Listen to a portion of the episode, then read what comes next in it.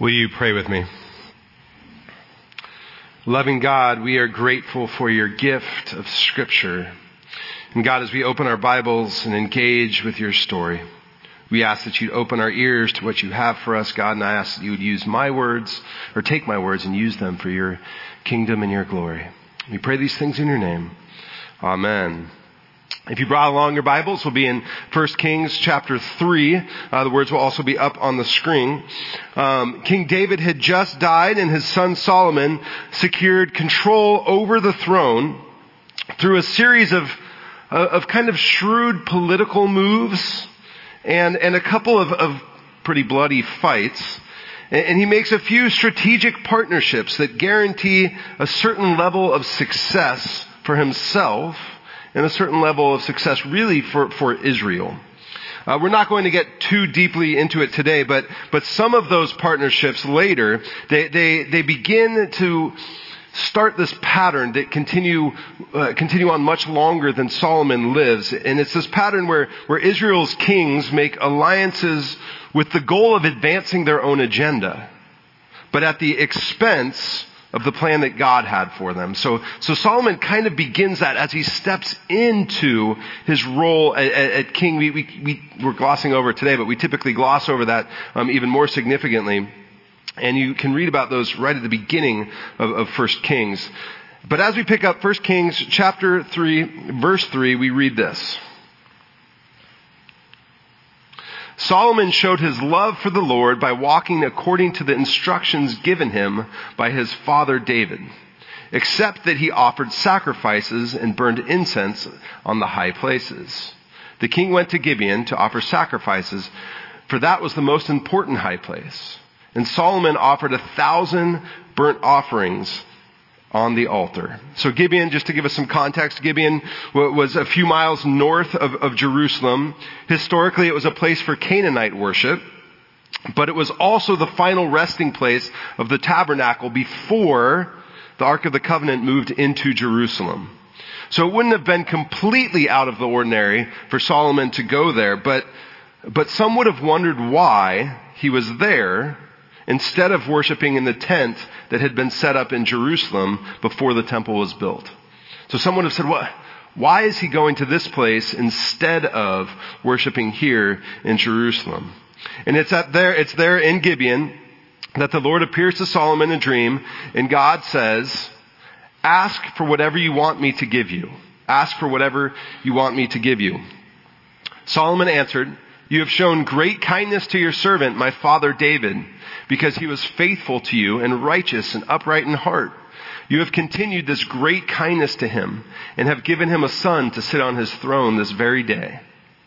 Now, Lord my God, you have made your servant king in place of my father David, but I am only a little child and do not know how to carry out my duties. Your servant is here among the people you have chosen, a great people, too numerous to count or number. So give your servant a discerning heart to govern your people and to distinguish between right and wrong. For who is able to govern this great people of yours? The Lord was pleased that Solomon had asked for this, so God said to him, Since you have asked for this and not for long life or wealth for yourself, nor have asked for the death of your enemies, but for discernment in administering justice, I will do what you have asked. I will give you a wise and discerning heart, so that there will never so there will never have been anyone like you, nor will there ever be. Moreover, I will give you what you have not asked for, both wealth and honor, so that in your lifetime you will have no equal among kings. And if you walk in obedience to me and keep my decrees and commands, as David your father did, I will give you a long life. Then Solomon awoke, and he realized it had been a dream. He returned to Jerusalem, stood before the ark of the Lord's covenant, and sacrificed burnt offerings and fellowship offerings. Then he gave a feast for all his court. This is the word of the Lord. Thanks be to God. So this is one of the most popular books in the Rhodey household currently. So it's, it's a wonderful book, and some of you may, may know of this book. It starts like this. If you give a moose a muffin, he'll want some jam to go with it. So you'll bring out some of your mother's homemade blackberry jam, When he's finished eating the muffin, he'll want another and another and another. When they're all gone, he'll ask you to make some more. You'll have to go to the store to get some muffin mix. He'll want to go with you. When he opens the door and feels how chilly it is, he'll ask to borrow a sweater. When he puts the sweater on, he'll notice one of the loose buttons. He'll ask for a needle and thread. He'll start sewing. The button will remind him of the puppets his grandmother used to make. So, he'll ask you for some old socks. Are any of you familiar with this book? So this book goes on and on and on and on about the moose asking for something and not making him think about something else. Uh, the, the author, her name's Laura Numeroff, and she's written a couple books just like it. If you give a mouse a cookie, if you give a pig a pancake, if you give a cat a cupcake, and then there's a tongue-in-cheek one that my wife said that she found. This, it's called "If You Give a Man a Cookie." Each each book. St- oh boy. So each book starts with this simple sentence: If you give a moose a muffin, where one small act of kindness snowballs into another act, snowballs into another one, and before you know it, you're on your way to the store with a moose. So all of the books end in the same place that they begin. So you need to be careful when you give a moose a muffin. Over the years, all, all kinds of meanings have been, been pulled out or read into Numeroff's books. In the mid 80s and early 90s, they were even used uh, in policy debates on the floor of Congress. There are metaphors in these stories that could be applied to just about every area of our lives, including our prayer life. I could have just as easily titled this morning's sermon, If You Grant a King a Prayer. Except, unlike the main characters in Numeroff's books, when Solomon answers God's question, he's direct. He doesn't dance around or, or kind of shy away from what he's experiencing or what he's facing, nor does he, he try to make a deal. He approaches God humbly and honestly and, and he's direct, right to the point, knowing that God already knows the deepest desires of his heart. The lessons that we learn from Solomon's prayer are the same sort of lessons that we find about prayer throughout all of scripture. In Psalm 37, Solomon's dad writes that when we take delight and commit ourselves to God, he will grant us the desires of our heart. If Solomon's request didn't line up with what God wanted for God's people, it's safe to assume that he would have heard a different response than he did. It's not as though God is, and I think sometimes when we approach God in prayer, we, we, we think of God this way. It's not as though God is, is some sort of, of genie ready to grant whatever we ask. But, but, when our deepest desires line up with God's will for this world, God's will for God's people, God is eager to meet us where we stand. It's why when we lift up the needs of our community, when we, we, we pray for whatever it is that's going on in our, our, world every Sunday during the pastoral prayer or the, the prayers of the people, we conclude with the Lord's Prayer. We, we essentially lay it all out. We say, God, here's what's going on in our life. Our community life together, our lives individually. Here are our needs. Here's what's going on around us. And then we end with, Your kingdom come. Your will be done. And as we do, we're saying, God, you are sovereign. Do what you're going to do and help us to know what your will is in the midst of everything that we are experiencing. In the Gospel of Luke, after Jesus teaches his disciples that same Lord's Prayer, he tells the story of a persistent friend, most of us know the story, who shows up on his neighbor's door at midnight, knocking on the door until the neighbor comes in and answers the door. The neighbor asks for bread. It's where we, we read a passage about prayer that is so often misrepresented. Ask and it will be given to you. Seek and you will find. Knock and the door will be opened to you. Sometimes I think we, we read that passage and think, okay, so if we ask for X, for Y or Z, God's definitely going to do it if I can just be annoying enough. If I can just be annoying enough, then, then God will answer. I mean, that's what Jesus said, right? We need to make sure that we, we pair Jesus' words there with ask, seek, and knock with his words that he, he says in places like John 15 where he, he promises to remain in his followers if they remain in him. The word that we translate here is remain. If you remain in me and my words remain in you is a powerful word. Might be among the most powerful words in, in all of John's gospel. It means to abide and carries this connotation of, of building a home, of taking up residence in a place. So Jesus makes a home with his disciples through conversation when his words land on listening ears and are taken seriously. In turn, those who remain or abide in Jesus, those who listen to what Jesus says, are invited into this constant back and forth conversation with Jesus. That's what we, what Jesus means when he says, if you remain in me, I will remain in you. That, that concept of abiding. Now I don't know about y'all, but sometimes when I listen to another person, uh, my wife accuses me of this often, and some, usually rightfully so. Say I'm having a conversation with Haley, with my wife, and I'm not really engaging in what she's saying.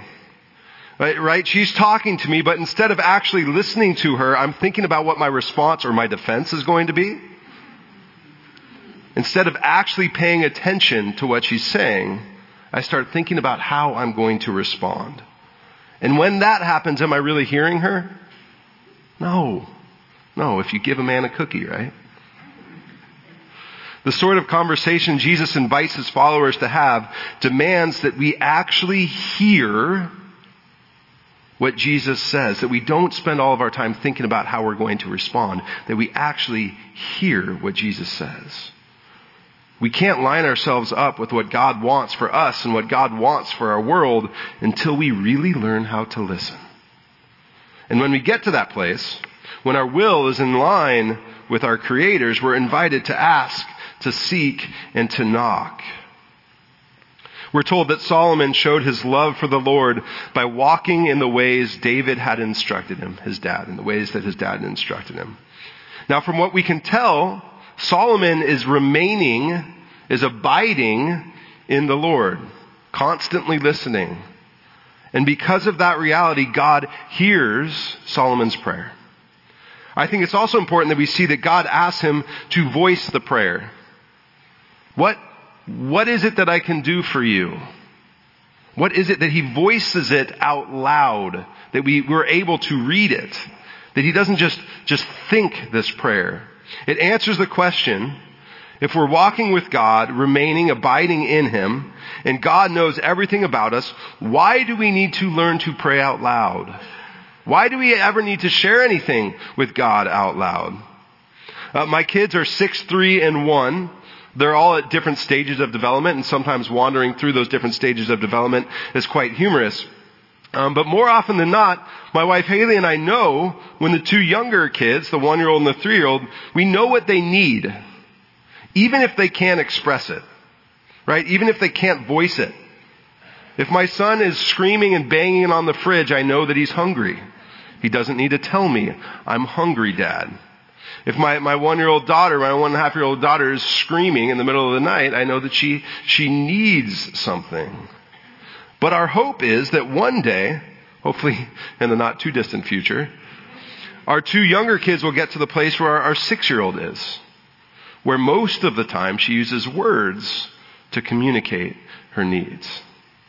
Now, it's important for us as, as parents for our kids to develop language skills, but it's also important for them.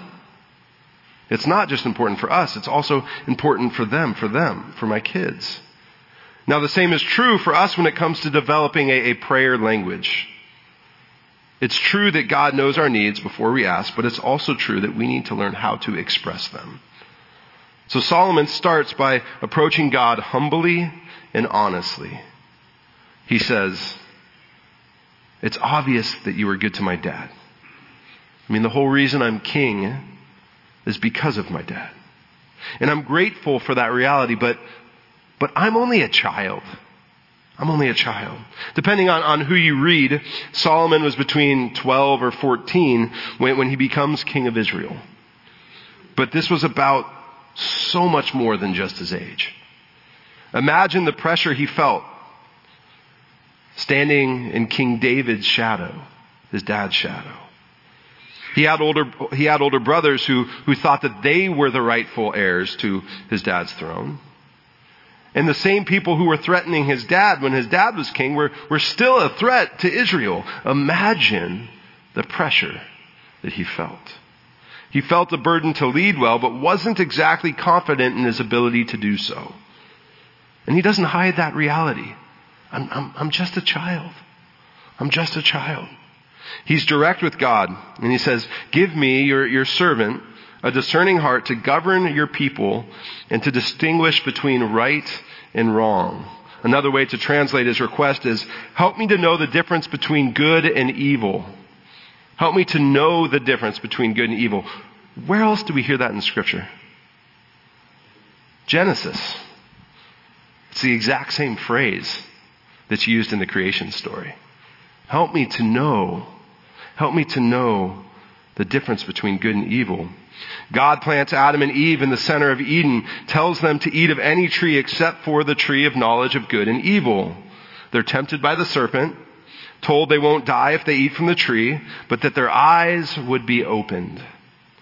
The Hebrew words used in Genesis and here in 1 Kings are the exact same words. Except there's something different here. In Eden, humankind takes what was God's to give and takes it for themselves. They listen to the serpent. Here, Solomon is direct with his request. He listens to God and is honest with the fact that he needs help hearing God's voice in the first place.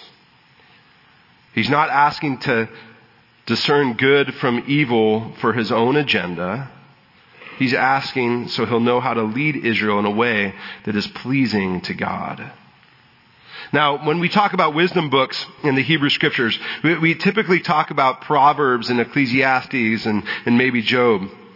Um, and each of those books, when they talk about wisdom, it's usually referring something along the, the idea of wisdom being reverence for God in the places that we live. So wisdom begins with reverence. Wisdom begins with, with reverence. Solomon is honest, he's humble and direct with his prayer, prayer request, but more than anything, he's reverent. He's reverent. He approaches God in this, this uh, place of oh, he, recognizing who God is. And as a result, God hears his prayer. He's granted wisdom and, and, and much, much more wealth, honor, a long life. Now I think it's foolish to assume that if we repeat Solomon's prayer just as it is, that we're going to be granted the same sort of things that, that Solomon was given. In my mind, the lesson isn't so much for us to pray the exact words that, that Solomon prayed, but it is to approach God with the same posture that Solomon approached God with, with the same sort of reverence for approaching God. Are you humble when you pray? Are you honest with yourself and with your God? If God already knows what you're thinking, are you honest? Are you direct? Solomon's posture is one that's repeated throughout scripture with those who are in constant conversation with God. It's echoed through the instructions that Jesus teaches about, about prayer to, to his followers. And we see that same sort of posture taken for the people who, who approach Jesus and have their prayers answered. One of my favorite examples of that posture comes from a man named Bartimaeus. Jesus and his disciples are, are walking out of Jericho on their way into Jerusalem, and Bartimaeus calls out. Bartimaeus calls out, Jesus, son of David, have mercy on me. And the crowd say, what a nuisance. What a nuisance. Just be quiet. And he calls out again, Jesus, son of David, have mercy on me. Jesus, son of David, have mercy on me. Even though Jesus' followers thought the man was a nuisance, Jesus still says, Come to me. Call him. Have him come toward me. So the man, Bartimaeus, he, he throws his things to the side, jumps to his feet, and he approaches Jesus. Jesus asks a question that's very, very similar to what God asked Solomon. Very, very similar. He says, What do you want me to do for you? What do you want me to do for you? And the blind man is direct. He's direct with his request. Rabbi, I want to see. Jesus responds, Go, your faith has healed you. His faith compelled him to call out to Jesus in the first place, to be, to be honest with his need, and to get up and directly ask Jesus for help. It's the reason that he's heard. It's the reason that he's healed. Now, my, my thought when I, I look through Solomon and I think about what we are supposed to take away from this, this story, this calling of Solomon, is that we would learn to take the same sort of posture that Bartimaeus took as he approached Jesus, but also the posture of reverence that Solomon takes as he approaches God. May we be that people. Let's pray. Gracious God, we, we thank you for the example we're given with Solomon's prayer. Grant us the strength to approach you openly, to approach you honestly, and to approach you directly. God, help us to develop a posture of reverence. Pray all these things in your name. Amen.